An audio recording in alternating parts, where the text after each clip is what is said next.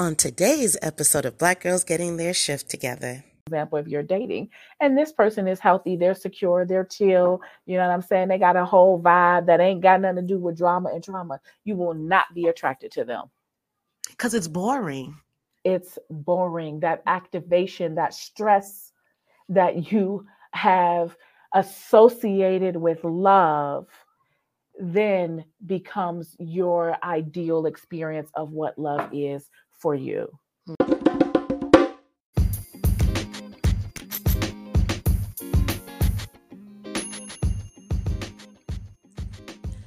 This episode is sure to deliver stimulating conversations and aha moments that may give you a fresh perspective. If any moment made your soul vibrate, please leave us a review and let us know if we're on the right track.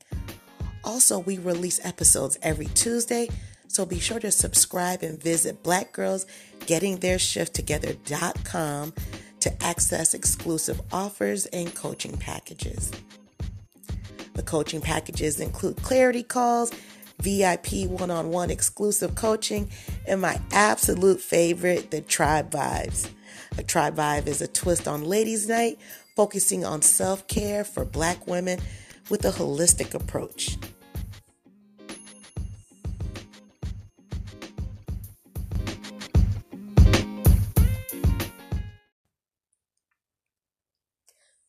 Welcome to Black Girls Getting Their Shift Together. I'm your host, Ursula, a transformation life coach and mental health and wellness advocate. This is a safe space for amazing Black women to share open, honest dialogue about mental health and wellness, self care, self love, and basically how to get our shift together. Let's tune in to this week's episode. Hello, everyone, and welcome to Black Girls Getting Their Shift Together with Ursula B. All right, tonight is going to be very good. I want to say this is the last this is the last show of the year. It sure is. So, wow. Talk about going out with the bang. I just just dawned on me. So this is great. We're talking a lot about detoxing, but we're going to talk about detoxing relationships as well. But before we do that, let me get this intro. This for the queen, sisters manifesting their dreams. Get your cream by any means and beam with self-esteem. Beauty supreme and Buddha walk so mean. The way you fit in them jeans, you eat your cornbread and greens. Dance or a doctor, red wine or vodka. Redesign your spot and redefine your mantra. Retwist your locks and realign your chakras. Doing your squats and getting closer to God, huh? Brunching with your squad or taking a girl's trip. Adjust your crown, you guys give to the world, sis. Celestial body, drink your water. Meditate, sun kiss God is heavenly order. Levitate, tribe of Ashanti. Black girl magic, melanin popping, whether you ratchet or lavish, whether you bougie or savage, you a gift and a treasure. You got to love a black girl getting a shift together. Black girls are getting a shift together. These black girls getting a shift together, man. These black girls are getting a shift together. These black girls getting a shift together, dog.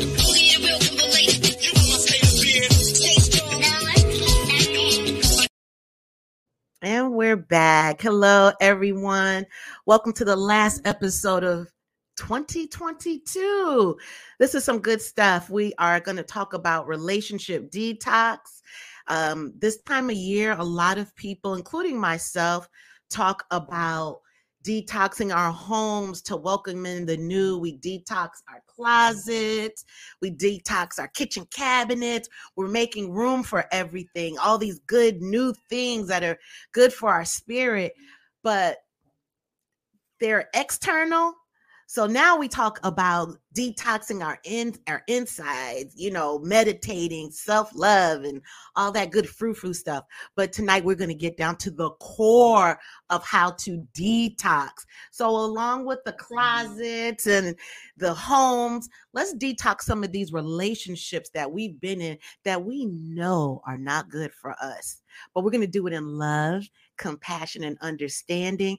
I have one of my favorite people as a special guest on my pod, as well as one of my favorite people on this planet. Her name is Sarita Yvonne, and I'm going to bring her right out right now. Hello. How you doing? I am well. Thank you so much for having me. I am thrilled to be here for your last episode of the year. Yeah, I, it literally just dawned on me because I'm thinking about next episode. Wait, wait a minute. This is the last one. So this makes it extra special. Mm. what a treat. Yes, it is mini me. that was cute. it's like a mirror. So tonight, again, we will talk about relationships and detox. What are your thoughts on re, uh, having a detox from toxic relationships mm. overall? We'll get into the details, but overall, what are your thoughts on that? Overall, I think, you know, everyone has this idea about toxic relationships. You most people have been in one. There's a lot of conversation on the internet about them. And really, when you are detoxing your relationships, what you're really doing is reconnecting your relationship with yourself because that's what gets lost in toxic relationships is you. And we'll get more into that throughout this episode.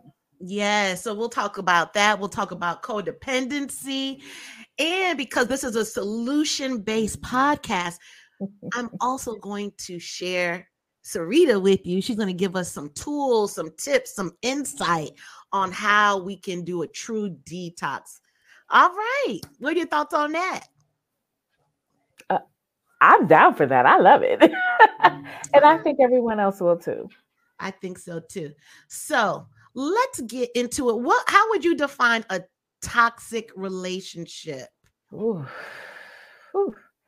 That's a great question. I think um, there can be many definitions of a toxic relationship. Mm-hmm. I think one of the most important and most powerful definitions is a relationship where your needs aren't being met, where you are devalued, disrespected, and invalidated.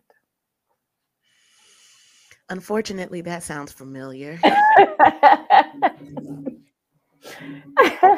I've done it.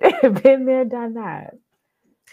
Yeah. And you know, now that I've been on both sides of it, but leaning more towards one side than the other, which, yeah. But that's why I am in your class, right? so, we're going to talk about codependency. And how would you describe that overall before we get deep into what codependency is? I think there are typically codependent aspects to most toxic relationships. Mm-hmm. Uh, some people have heard of the definition of codependency. There isn't one particular, like, um, psychological definition of codependency right. because the word actually came from um, understanding relationship dynamics for with, with alcoholics. So the idea of being codependent really means that you are an enabler. So you can enable substances, you can enable bad behavior, you can enable disrespect, you can en- enable manipulation. And pe- we do this consciously and unconsciously based on who we are, what we learned in our childhood trauma. Mm. And so with, with codependence, they typically have a deep fear, and most of the time they're not even conscious of it, that their partner will leave them. So they jump through all kinds of hoops. They save, they rescue, they help, they suppress themselves, they deny their own feelings, they invalidate their own needs um, for the sake of a relationship. It sounds fear based. It absolutely is fear based. And it's so interesting that you brought that up because when we think about relationships, relationships are the one thing where we're supposed to receive our nourishment where we are you know supposed to have this connection that we as human beings desire. Right. Um, but it's interesting because a lot of us find ourselves in relationships not out of love but out of fear. Fear of abandonment fear of rejection fear of being alone fear of being shamed or feeling ashamed um, fear of our own deep insecurities or worthlessness and so we use relationships in order to really remain disconnected from ourselves. Can we back up a little? What did you mm-hmm. mean by the rejection part? Fear of rejection? Yeah. Um, so, with fear of rejection, that is an absolutely uh, I would say most always, usually tied to some childhood wound. Because when you think about a child, let's for example, who was neglected, and I don't mean you know a child that had their they had they had three meals a day, had a roof over their head, they were cared for, but emotionally, emotionally they were never nurtured they were never validated. They were never respected. Feelings were not something that was even acknowledged or talked about. Mm-hmm. And so if you are invalidated emotionally, emotionally that amounts to emotional abandonment.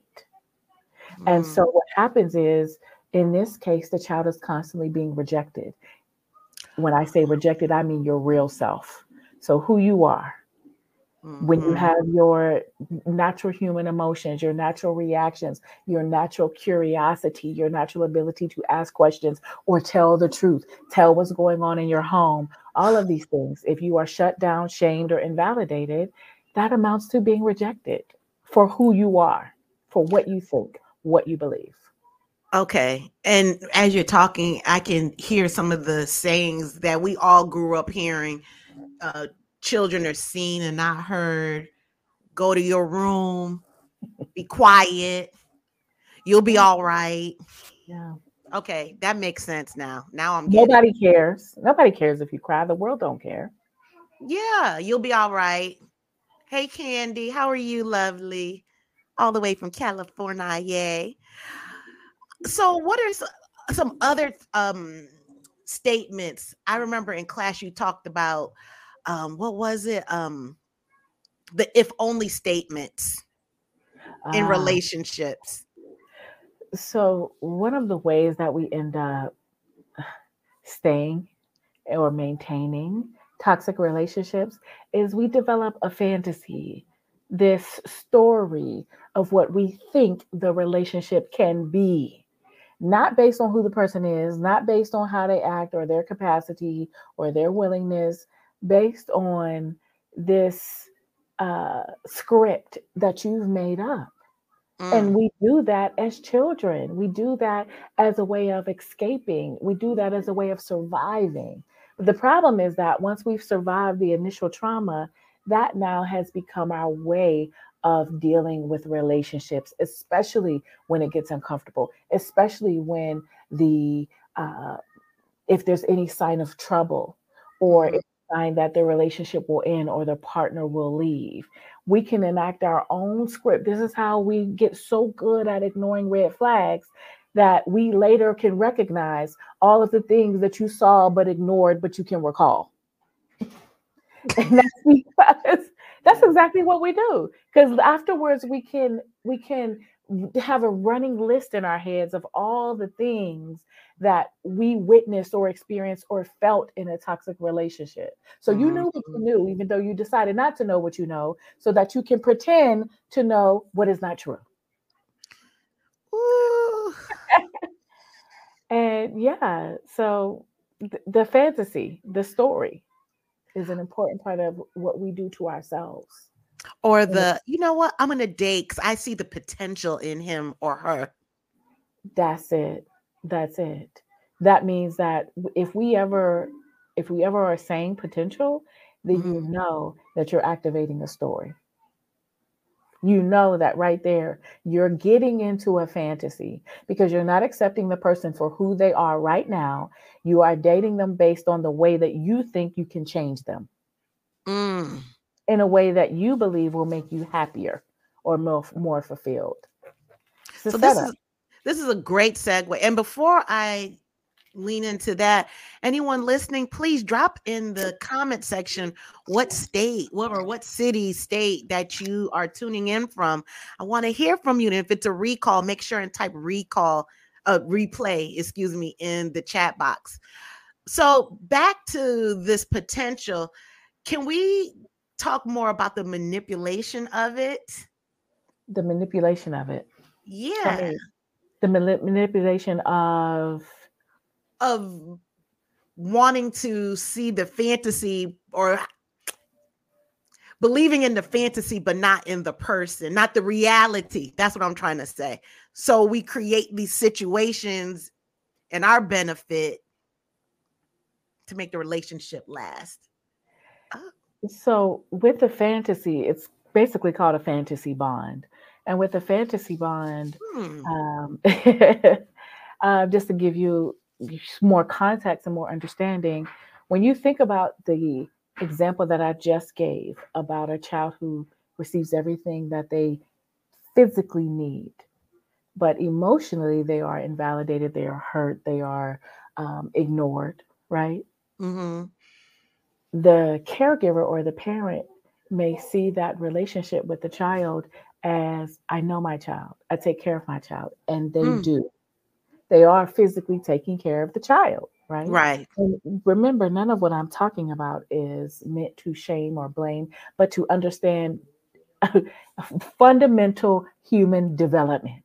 Because we can't heal our toxic adult relationships without understanding how did we get here. Okay? Right, exactly. So in that example that I gave about emotional abandonment, the child and the parent, they have a fantasy bond because there's no real vulnerability in that relationship. And the no parent? Talking, yes, we're talking about attachment. So if your parent believes, if a parent, and they typically do, if they are doing, if they are meeting all of the child's physical needs and taking care of the child physically, the parent believes that I have a close relationship with my child. I know my child. Oh my God. I but if if you don't know the child's inner world, if the child is never known for who they are, if the child is not able to openly express their actual authentic feelings, needs, wants, desires, if if the only focus is on the external, that's a fantasy. That's not a real, deep, intimate secure relationship. I never thought about it like that. But that's what you're here for. So there you go. Listen, I've had to unravel this for myself. And of course, really, you know, as a therapist, to understand again human development. How did we get here? Right. You know, when you think about us as Black women for generations, you know, Black women, we had shit to do. We had our mm-hmm. families to raise. We had other people's families to raise. You know what I'm saying? Black women have always, always worked. And so, this idea to have the time and the energy to be able to give to your child everything that they need to meet their emotional needs, for many of us, for generations, that was not even an option. It was not a possibility because I have to raise you to be hard so that you could deal with this hostile world. I got wow. to prepare you for danger. And we know that that's trauma because it's like I'm preparing you now for the trauma that you are going to face in this world for the rest of your life. Mm. So these survivor skills helped us to survive, but in reality, they are also poisonous to intimate relationships. It absolutely is. I'm going to read a couple of comments. Candy, this was a really good. It piggybacks on what you just said usually the parent is replaying their own childhood trauma in the way they parent their children. This is why we heal to break generational curses. That's yeah. These are generational wounds. These are it is generational trauma because I can only give to you what I have, what I know, what I learned. Mm-hmm. And she also said, yes, you're actually manipulating your partner to fulfill a childhood need that was not met, facts, and that you're replaying a toxic childhood dynamic and you're seeking a different ending this time with your partner. That's repetition compulsion, the compulsion to repeat. Mm. We don't realize that when we are in these toxic relationships, it's called the hope for redemption the hope that you know I can do it better, I can get it right if I just give enough, do enough, say the right thing that I can win their love. And we mm. don't recognize how much we are actually working, chasing, begging, nagging, and manipulating in order to try to win someone's attention, which at its very core is inauthentic. Absolutely. It it, it yeah, it really is because we put it's like we you know how we talk about in class about the build a man and how we want it to mm-hmm. look, but it goes back to that build a that build a relationship. Yeah. you know, I, I you, it's and it really this is this conversation is what Love University is built upon, and which is why I created it because I not only knew I experienced it, I saw it in so many Black women and Black relationships, mm. so many of us, and so when we are trying to build a boo, you absolutely you can only do that through manipulation because a human being is a human being and they come with what they come with. Now, whatever whatever is to be changed within them, they have to do it. Right. and so you trying to do the changing, it's difficult for people to acknowledge that because they feel like, well, I'm such a good person. I'm so loyal. You know, I'm a good woman. I'm a good man. I'm a good fill in the blank. And they mm. think that they know better for the person or they know what's best despite the fact that the person that you are dealing with and being with is not who you really want. Right. That's not who you want. Otherwise, you wouldn't be trying to change him or manipulate. And there it is. And there it is. So, okay, so let's talk about how we lose ourselves in relationships and what does it look like? So, you asked about codependency earlier, and in order to have a codependent relationship or to be codependent, the rule number one is the denial of the self. You have to deny yourself. You have to suppress yourself. You have to betray yourself in order to be in a relationship with someone who invalidates your needs. So basically, you have to invalidate your needs first. And the person who you are with, they are just doing to you what you do to you. But often we don't see that we see the sacrifice as something that is necessary that mm-hmm. relationships are paying that we must we must give in order to be valued people don't even recognize that's trauma that's not healthy human relationships it did I answer not. your question it did it did and it creating it's creating more questions you you even have somebody stopping from working. Candy said I should be doing lives, but this conversation is so lit. hi, I love it. Oh wait, she said something else. Let's see. People mirror to ourselves how we treat ourselves. This is so true how you can tell a lot about a relationship or how a person feels about themselves if you look at their relationship and not the Instagram relationship, not the relationship we want our family and friends to see, but when those doors close at nighttime and you put your bonnet on, that that's when it real. that's the real real. And um, you know, I've put that well now I can put the mirror in my face and see, you know, and put a pin in that. Let's talk about that tomorrow or whenever. Because okay. it, it, was from last night. Yeah, I was very not well last night from last. I wasn't. We had class last night for everybody who doesn't know what she's talking about in Love University, where it gets real, real, real. Because that's what we doing. We healing. We healing. Yeah, and you know, I now that I'm thinking about it, I was putting a mirror to myself. Mm. Let me ground myself. I was putting a mirror to myself and this the flood of thoughts that came in on how much and how many times I denied myself in relationships. But I also realized that I saw that growing up, like the template was there. But when I was in it, the mirror, like what mirror? I'm throwing that, I'm throwing it away because that was a threat to the relationship. well, yes, that's our your intuition, your knowing is absolutely a threat to the bullshit lies, fake fantasy relationship that is creating extreme pain within you. Yes, absolutely. Or I should say triggering extreme pain.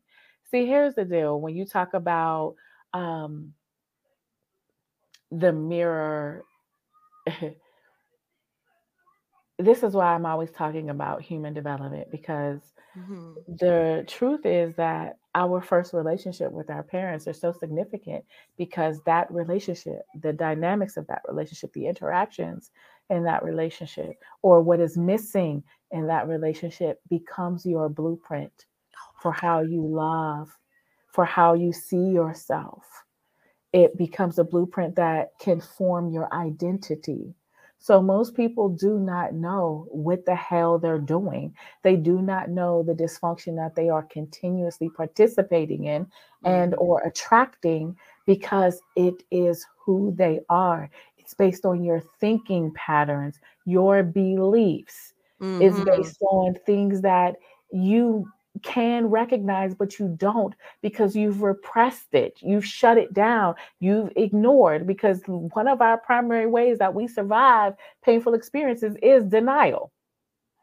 So Mm. you learn to deny yourself at a very young age, especially if you've experienced any kind of trauma.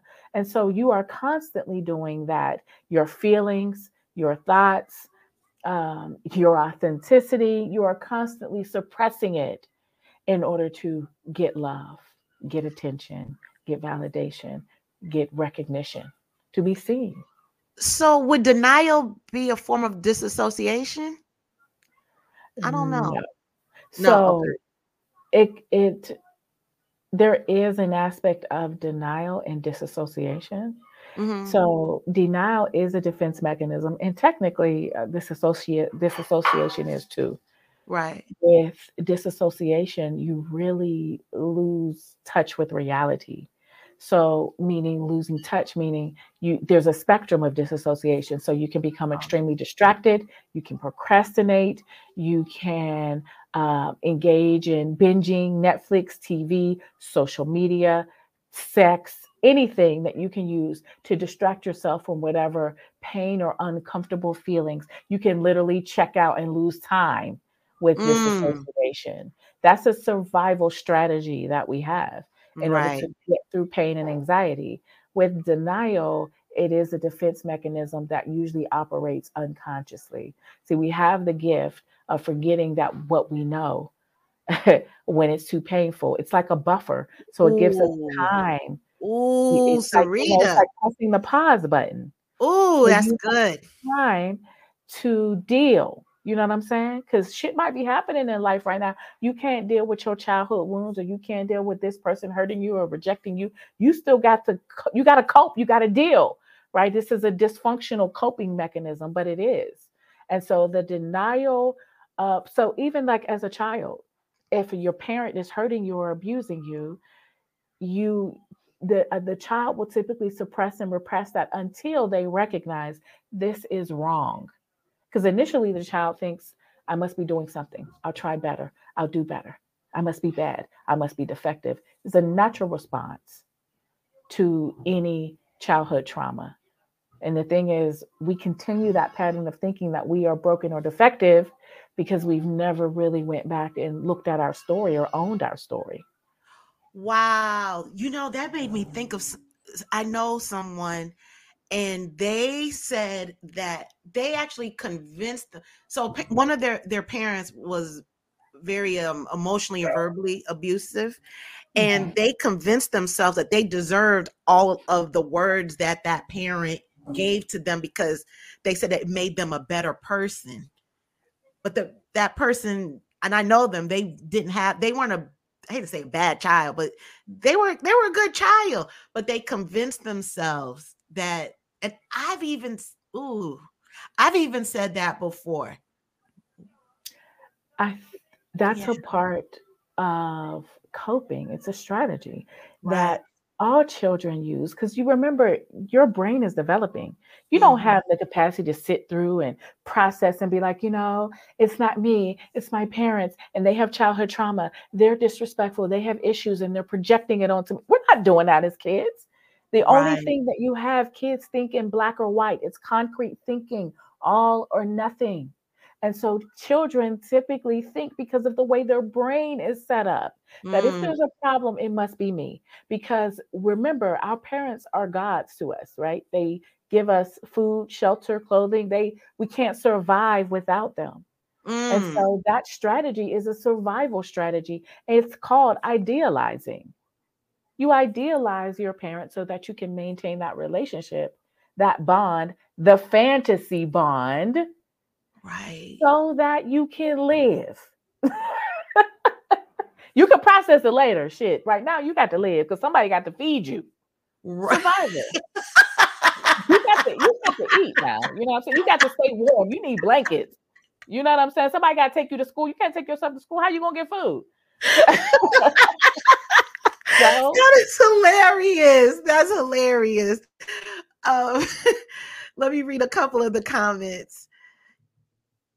Uh, Candy's so- on it today, ain't Oh, she? Candy is not playing, and she has a wonderful podcast as well. And she talks a lot about self love, so she gets it. She said, trauma, drama, chaos, and dysfunction become normalized, and our brains have to make it normal so that you do not go crazy at a young age. And we were taught to love ourselves without conditions. Ooh. And um, in that person's mind, it's easier to blame your yes, blame yourself than to believe that your mother doesn't love you. It's a way to protect themselves. It sounds like Candy wants to be in on this conversation.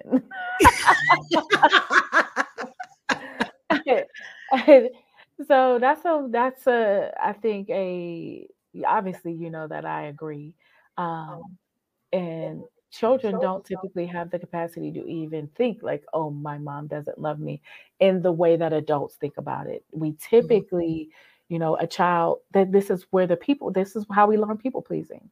We will want to do better. We will absolutely even develop a mental illness in order to fit into the box meaning yes i meaning literally because when you think about especially a parent that is abusive in any Mhm. kind of way when you think about the child that has to survive those circumstances how you have to it's like you sacrifice yourself your own childhood your own freedom your own innocence to actually study the parent Oh my so I have to know their tone of voice. I have to know their facial expressions. I have to be prepared when I hear the key or the doorknob. You know what I'm saying? I have Mhm. to know like what day, if there's a particular day of the week that something happens, if they're drinking on the weekend, then it's like you have to be aware of all of the patterns and all of the expectations that the parent puts on you so that you can decrease the likelihood of being hurt.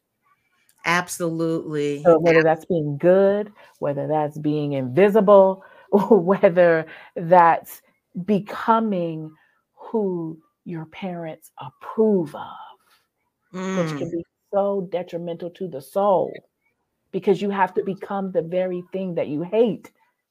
You know what I'm saying? The very thing that is hurting you, you become that in order to gain this dysfunctional ass love. Fantasy. something? That Fantasy. fantasy.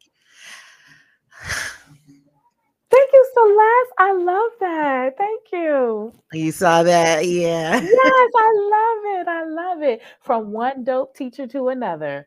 Absolutely. Absolutely. I want to piggyback on this comment from Candy, and I just here it is. I Mm. really wish we could have streamed on my page. It's making me sad. I know. I'm gonna get it to you. I promise. Like ASAP. I am. Okay, let's see. Here it is. That's why hot and cold and anxiety inducing relationships feels like love because that's what we learned love was as a child.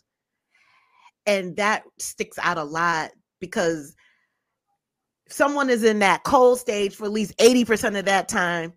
But then that 20%, mm-hmm. well, they're nice and warm and cuddly. And I'm going to hold on to that. And that's going to override the other 80%. And then in relationships, it's the same thing. And I believe that's how you get those ebbs and flow. Well, those really deep, deep valleys, pits and valleys, peaks and valleys, excuse me, in relationships. But it keeps us safe. And we do lie to our oh create those font the fantasy bonds as you say with our partners. And see the hot and cold becomes normal. So that becomes a part of your blueprint for relationships. And so your unconscious attraction will be to people who might have some narcissistic narcissistic tendencies, who might be manipulators, because they are guaranteed to give you that hot and cold.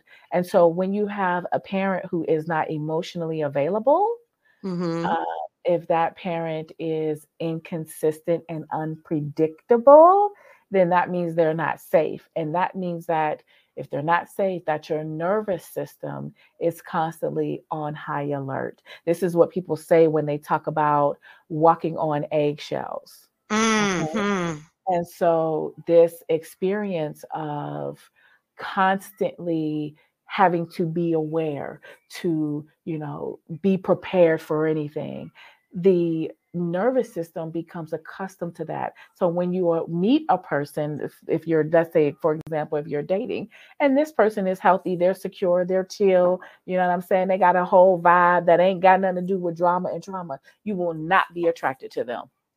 Because it's boring. It's boring. That activation, that stress that you have associated with love then becomes your ideal experience of what love is for you. Mm-hmm. Absolutely. And, it it does become boring, and it'll be the healthiest thing for us, the most secure, healthiest relationship for us. Um, yes, we will adapt to their dysfunction in order to belong. That's why people who I can't see that. Individuate from their toxic families become the enemy and their healing no longer fits in the dysfunction. Yes. That goes back to the disruptors that we've talked about, Sarita. you said that goes back to what? The disruptors. Remember that conversation? Yes, yes, yes, yes, yes, yes. And I think, well, you know, that's what I'm all about is mm. disrupting the patterns, disrupting these generational patterns that we we will we might call parenting. we might call it a relationship, but it's but it's like no boo, that's dysfunction. Right.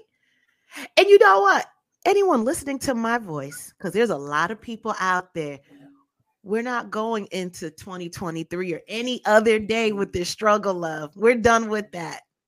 We don't want that anymore. Eh, that's not where it's at.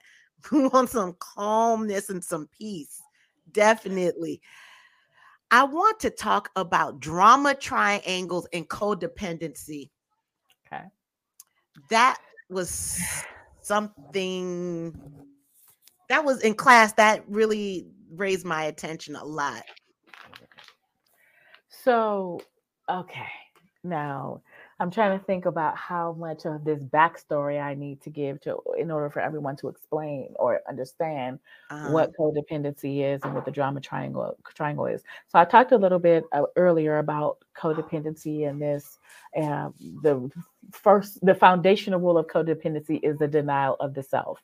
And so when you are abandoning you in order to be in a relationship, well how does a relationship even you know how do you maintain a relationship if you're not in the fucking relationship how, right. how do we do this how do we keep a person close how do we enable behaviors bad behaviors mm. well we do that through the drama triangle because really when you think about a codependent person, a person who has a lot of fear of abandonment, a person who um, saves and rescues or they martyr themselves in order to um, keep a partner or attract a partner. Well, in relationships like this, there's no real vulnerability. There's no real intimacy. Right. So the way that we the relationship is maintained is through drama. And we call that the drama triangle. And this has been coined um, by a psychologist. I think his name is Karpman, if I can remember off the top of my head. Mm-hmm. But in mm-hmm. this triangle, codependents um, play each of these roles as a way of low key getting their needs met without having to directly ask, demand, set boundaries, or use their voice.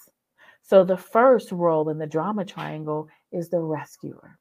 So with the rescuer, this is when we save, when we help. We're like, I'll do it. we, uh, you know, we call ourselves just being a good person. We intervene on people and their growth by the truth is there are parts of us that need to be needed. Mm. And we will position ourselves, whether a person needs or wants it or not, in order to create or maintain a connection. So once we're in this whatever type of relationship it is, whether it's a friendship, intimate relationship, work relationship, all of these can contain, or the drama triangle can apply to any of these types of relationships. Right. And so what happens is because we're saving and we're doing and we're absolutely keeping tabs and receipts on every damn thing we do, because we need all of that in order to manipulate. all of the giving, all of the doing, all the sacrificing, all of the huh, in order to manipulate. And we will we will pull out those receipts or spreadsheets at any time that's necessary, honey. Not the spreadsheets. Agenda. we keep fucking spreadsheets with all the tabs filled up. How many dollars you spent? How many hours you spent? How many times you went somewhere you ain't want to go or did something you ain't want to do because you want to make them happy and still they're not happy enough to give you what you want. But anyway, so once we once we do the saving and rescuing, we move to the persecutor. See, that's what the persecutor persecutor will use all that all that paraphernalia I just talked about. We will criticize, we can demean, and we absolutely can control. Because see, a codependent is wonderful, and so and so far as they're loyal, they're dependable, they they will make shit happen and move mountains, but always be controlling. Mm. We we control, and it's something that is difficult because we will tell ourselves and everyone else that we're doing it out of love. We're doing it because we care. Right. We're doing it to get our needs met, but that's that's something that we don't like to tell the truth about. And when we don't get whatever it is that we want or what we think we should get or what we think should be guaranteed from all of our labor, we will persecute we will go there and use everything we can as a weapon against the individual or the partner in order to basically guilt trip them, emotionally blackmail them, so that they can recognize all of your sacrifices and they can see how they are ungrateful and unappreciative, how they should be more loving. They should fill in the blank, whatever it is you think you need. Right. And when they don't, you get to be the victim. People gonna click off when, when they hear this shit because don't nobody like this part. But it's this is this is shit that's gonna set you free. Okay, you talk about I'm gonna pray about it. No, what you need to do is tell yourself the truth about you. Exactly. And so when we we play that victim, and we do, and you, no one cares about me. They don't appreciate me. I do everything for everyone and I can't depend on anybody. Of course, you can't depend on nobody because you don't trust no damn body. You don't want to tell nobody your business. You want to appear strong. You're the one doing everything and you don't know how to receive help. But I digress. Okay. Because we don't like to tell the truth mm-hmm. about the flip side. Okay. So we, when we when we are in the victim role, that is how we control and manipulate. And see, a lot of us, especially super women, remember one of the rules of the super women is to deny your own needs. You absolutely you are resistant to vulnerability. So if I'm resistant to vulnerability and I think vulnerability is weakness, I'm never going to show you who I truly am or what I really feel. So I'm using the drama in order to maintain this relationship and to connect with you. Because I ain't got no boundaries. I ain't respecting your boundaries. I'm not telling the truth. You ain't telling the truth. And then we wonder why the relationship is toxic and we feel like everyone is doing something to us. Right. To you. Okay, sometimes somebody be somebody might be doing something to you, but ain't nobody doing none to you. because a lot of times you are doing it to yourself. And that's difficult to admit, but I know because I lived it. Okay, for a yeah. long time. And I was wondering like why if I get a new penis it's the same pattern. Ain't shit changed.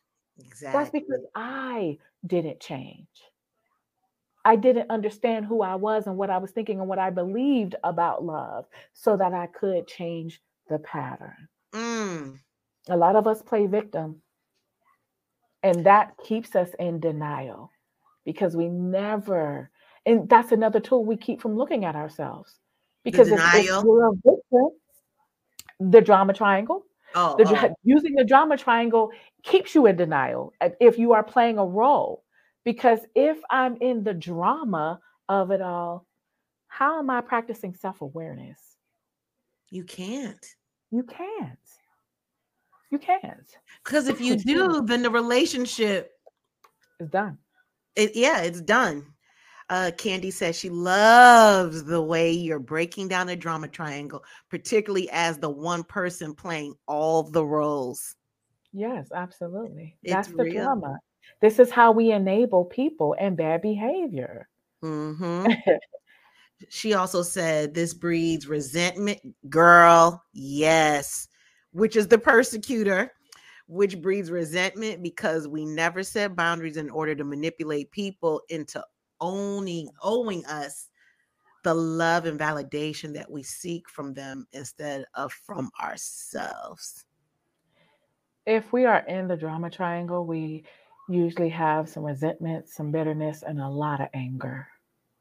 And we will project all of that onto the other person and make them responsible. We'll say that if they only did, those are your if only statements. If you only did this, if you only did that. And I know because I felt like I was smarter than most of the people I was dating. I'm like, okay, I know better for you what you need to be doing. So you need to just listen to me. because if you want to, if, if you want better, then I'm your girl. I'm gonna help you get better. Mm-hmm. So this is what you want. I'm gonna give you what you want, but they like, I don't want that. and then I'm like, what's wrong with you? How dare you not want to improve to become the person that I think you need to be? oh How dare you? you're like You're ungrateful. you're like a one woman drama triangle show you just broke it all the way down That's what we're doing. That's what we're doing. It's like you don't want to be who I want you to be because I feel like that's better for you. That's better for us. Duh. but uh, but the truth is, people say that they help people with potential, and this is really gonna hurt too. You're probably gonna get a drop off after I say this. because There some have dropped off There absolutely are relationships where people say that they're trying to help this person reach their potential. Two things that's gonna hurt. Okay, I love you, so I'm gonna tell you the truth. Mhm. One is you spend so much time, energy, money, resources trying to help other people reach their potential that you ain't got no damn energy or self-worth left to accomplish your own. Okay? wow So you so busy focused on the other people why what what, what, what when you got time for your purpose? What you doing for you? This this thing that you've been called to do that you've been talking about forever, you ain't got no energy because you're too busy into the drama. That's number one. Number two. Did I forget? Did it leave? No, come back, come back. come back. and we wonder why we're so tired at the end of a relationship Yes. Exhausted see, th- this is it. If you don't have, oh, this is what I was going to say. When, with all the drama, Mhm. some people, and yes, I'm going to say women, a lot, there are plenty of women out here who say they want to help the person reach their potential. Mhm. But see, if the person actually does, if if if the woman has not, and this is where it applies to really any human beings, but I know our audience is mostly women.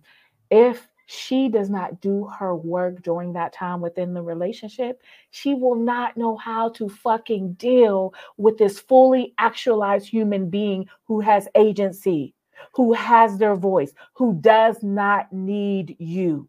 why do you say she wouldn't know how to deal meaning because her, her purpose would be gone because they It's are not. fully agency with the- themselves if I need to be needed based on how I learned to love, how am I gonna be with a motherfucker who don't need me? right How do I deal? What do I do? Because I'm used to doing. What do I do? That goes back to if you don't need me you don't love me You don't love me. And even when we're calling ourselves trying to help people become better and you know live their potential and realize their potential, we will unconsciously undermine that. Mm. We will enable and get in the fucking way. Yeah. And truthfully, if everybody's talking about narcissism and supply, it's hard to admit that you too need supply. Because if you need to be needed, somebody got to fucking need you. Oh, that goes back to what you call what was it? The co-narcissist? That's it. Ah! That is it. That's it a co-narcissist. That is, that is, and that's uh, some people gonna drop off again. They gonna be like, I can't stand this. Can't stand this bitch. She doing too much. She telling all my business. I I ain't ready for this. Let me go read the Bible.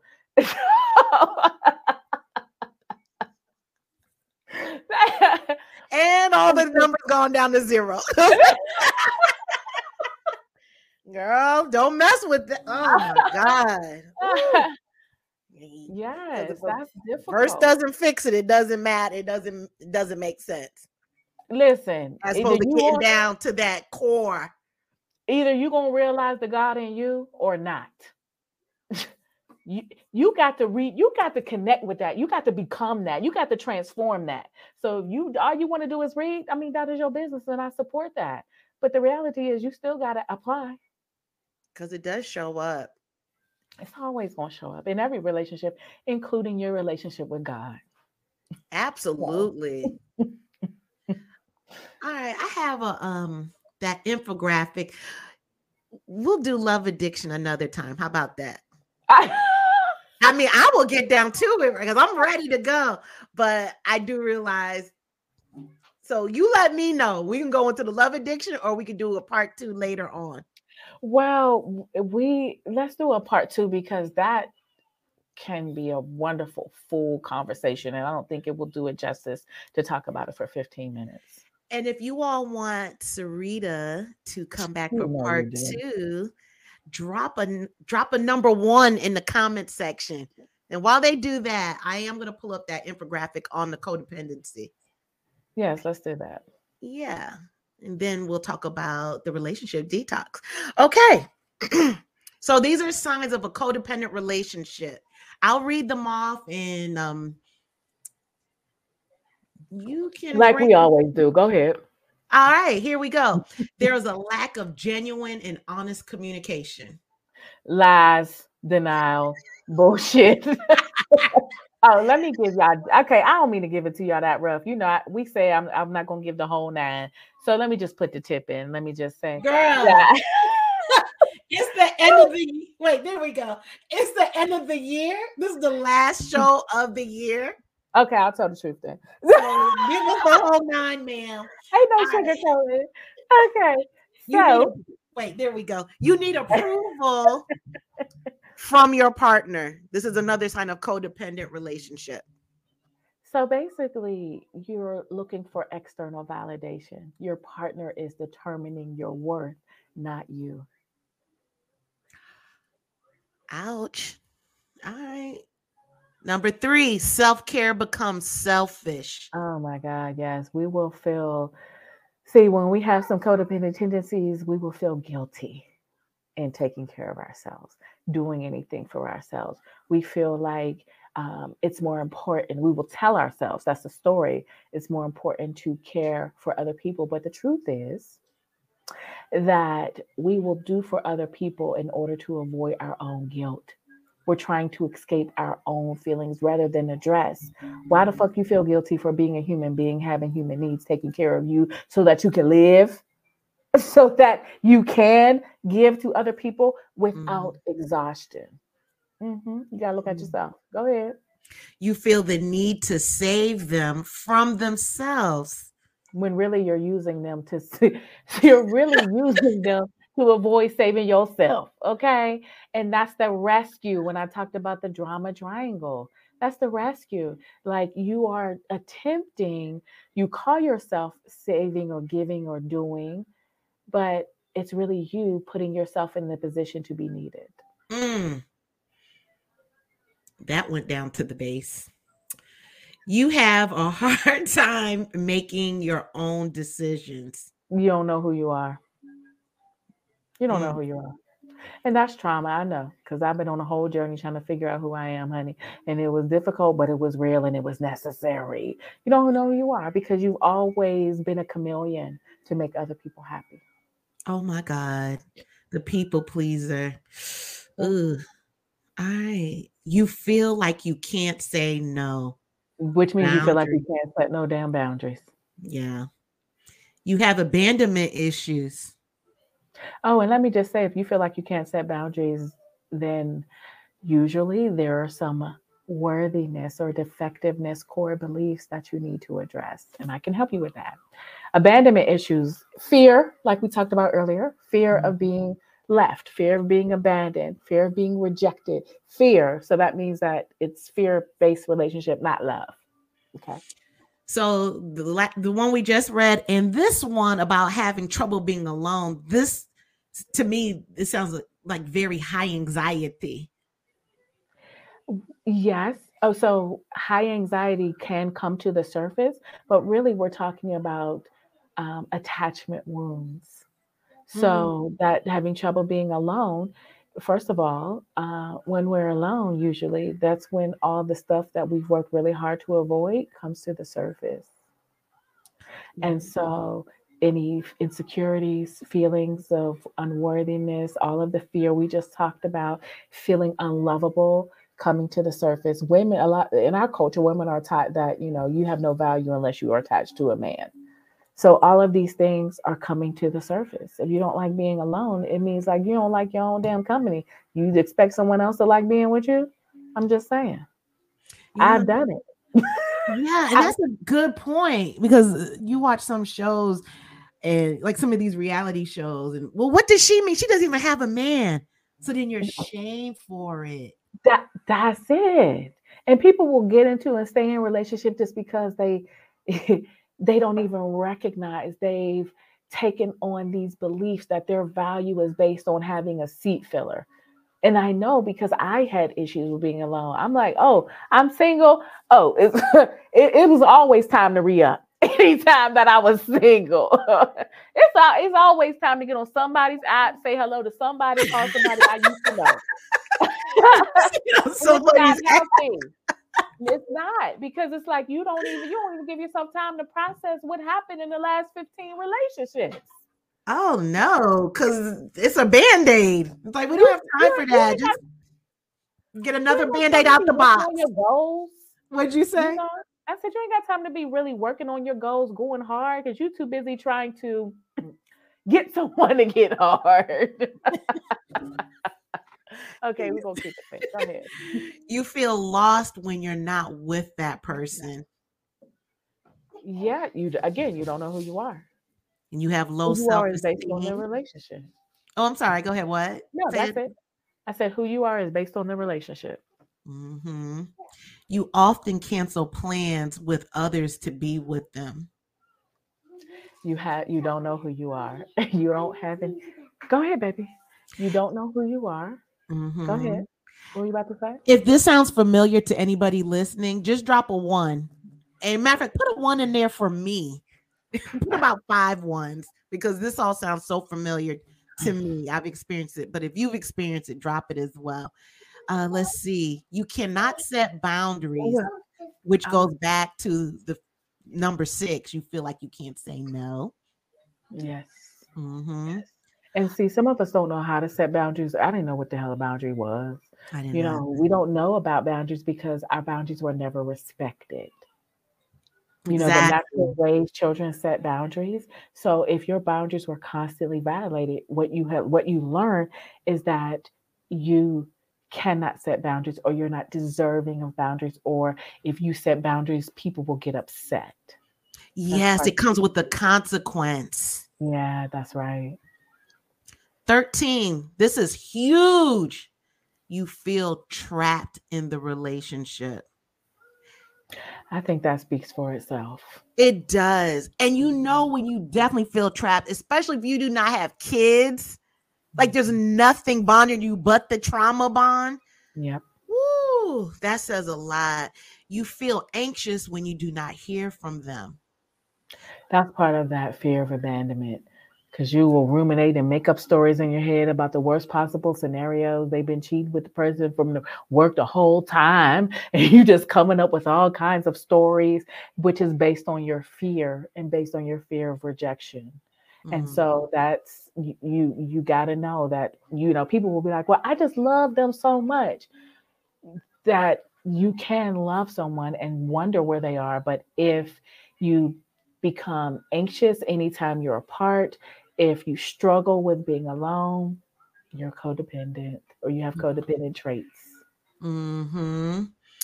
And you do that drive by, you start doing things you never even thought about. Trying to check their text messages through the computer. Breaking into the phone, the password, exactly. know every password, every passcode. Committing illegal activities. I've done a few of those things. so ain't no judgment here, honey. No judgment the, at all. And the last one is you have a history of codependent or abusive relationships. Absolutely. And I want to honor and respect and give love and validation to anyone who has been in an abusive relationship and even a codependent relationship. Mm-hmm. Um, you know, our goal in this conversation, yes, we laugh, yes, we make jokes, um, and yes, some of these things can be painful. And so I want to acknowledge you and honor you and encourage you, and also to help you to understand the patterns. Because in order to be in an abusive relationship, there is what's called a cycle of violence, which means mm-hmm. that there's a honeymoon stage, which is like love bombing. And that can feel very good, but it's a fantasy.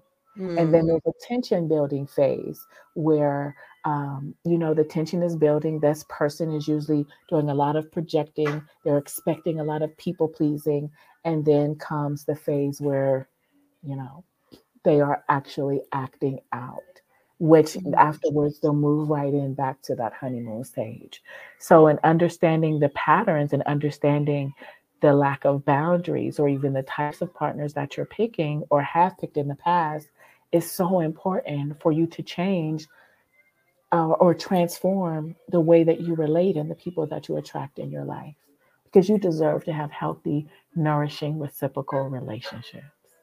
Oh, I love that. And you're right, we're not put on this earth being a high anxiety and always mm. chasing and just want to be a true, secure love, right? Yes. And the thing is, as we become adults, the real work is the journey back home to yourself, is for you to become that secure person for yourself, is for you to do the difficult and sometimes very painful self reflection that will guarantee you your freedom. Mm, that's beautiful. So before we close, this everyone listening, if you if you celebrate any kind of holiday, Christmas, Hanukkah, Kwanzaa, this is my gift to you. We're to talk about the detox relationship. So, um, Sarita, I'll let you take over. And as you talk, I'm going to start dropping your links in the chat. Um, definitely, I want you all to check out Sarita with the links that I drop. And I'll let you take over. Thank you. Um, so it's actually should have an ask detox my relationships I was when I created this, I was thinking, do I need to put the S on it or not? Um, but I am creating a new program for women specifically who want to really detox their relationships and learn how to learn how to practice. Excuse me, I'm getting so excited. Unapologetic self love. Yeah. And you've heard it throughout this conversation today how toxic relationships can look, the patterns, um, the things that we do in order to attract people, uh, people who are toxic or painful. And so the truth is, we got to learn how to do the work. We have to learn how to reconnect and rebuild our relationships with ourselves. Mm-hmm. So the if you sign up now, you will get a special discount uh, when this drops, and it's going to drop in January. And I'm also going to teach a course within this program on love addiction. So you can get more into the roots of understanding how you got here, what your challenges are in relationships, why you settle, why it seems that the people that you meet cannot meet your needs.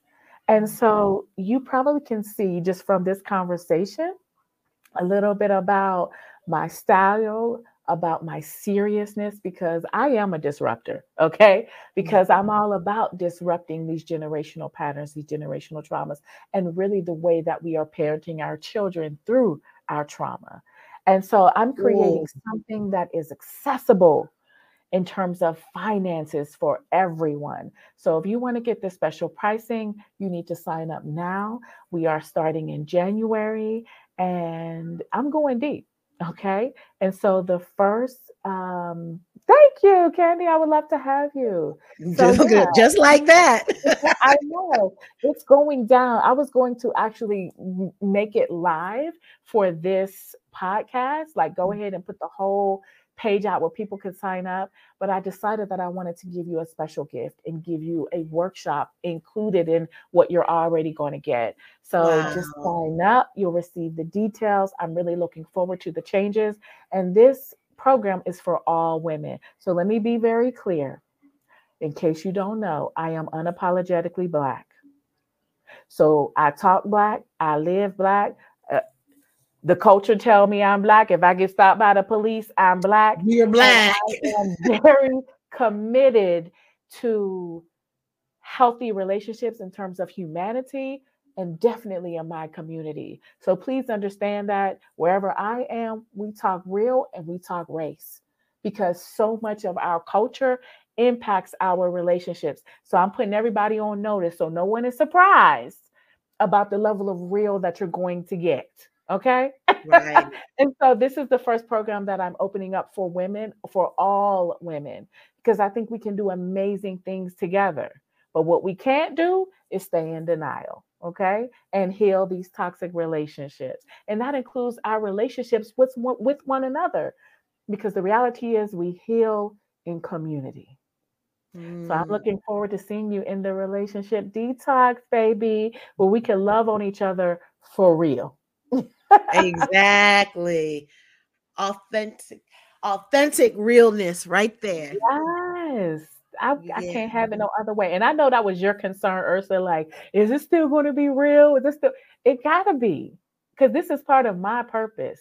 See, I stopped chasing people and penises so I can live my purpose. And I'm very clear now about who I am and what I gotta do. And can't can't and won't nobody take me out of that we got to hell for real. We do, as if our life depended on it, mm. literally. this was so good tonight. This I expected it. I expected it. We we powered and pushed through it, and it was perfect. It really we was. Did. So, um, everyone, thank you, Candy, for getting on the wait list. Everyone, thank you so much. Before I see people are on right now, if you have not subscribed to my channel, please follow that arrow on the bottom of the screen. Click subscribe. It's free. It's a Christmas gift to me. Come on. Do it. right. And to make it even more sweeter, for a Christmas gift, you can share it with at least two people that you know. That's Absolutely. all. I don't ask for much. I don't ask for much. Before we get out, let me see the the last couple of comments. Celeste said, Celeste, ain't that real though? Isn't that real, Celeste? I'm just saying. Chasing the wrong things, okay? I'm trying to live on purpose. X and, and diplomas and donuts. Getting a lot of a lot of love. Thanks for the dope combo. It was fire right there. And of course, Candy joined the wait list. Thank you so much. I am on vacation. This is my mama's house with Black Jesus over here. And so I'm grateful that we were able to still do this. And I'm grateful for everyone that shows up. And I'm just looking forward to us healing together. Because, like I said, we heal in community. Yes, I love it. Everyone, thank you so much for tuning in tonight. Thank you for joining me for the last episode of this year. I am definitely coming back in 2023. Um, guns blazing and cheers to healing. Sarita, you have a good evening. I will, you too. I love you. You're one of my most favorite people. And I can't wait to see you. Mwah! Thank you, everybody. Take care, everyone. And Candy yes. said tonight was beautiful. Thank you both so much. Thank you, Candy. Thank you for being here the whole damn time, showing love. And thank you too so much, Celeste. Like they yeah. was here. I love it. Thank you, sisters, supporting sisters. Okay. Absolutely. and Sarita, guess what? You are still a black girl that has her shift together. Hey, hey. We grow for the queen. Sisters manifesting their dreams. Get your cream by any means and beam with self-esteem.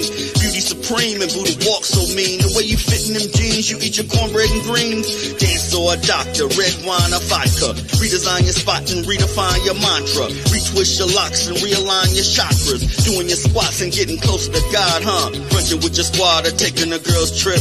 Adjust your crown, you guys give to the world, sis. Celestial body, drink your water. Meditate, sun kiss God is heavenly order levitate. Tribe of Ashanti, black girl magic. Melanin popping, whether you ratchet or lavish, whether you bougie or savage, you a gift and a treasure. You got to love a black girl getting a shift together. Black girls are getting a shift together. These black girls getting a shift together, man. These black girls are getting a shift together. These black girls getting a shift together, dog.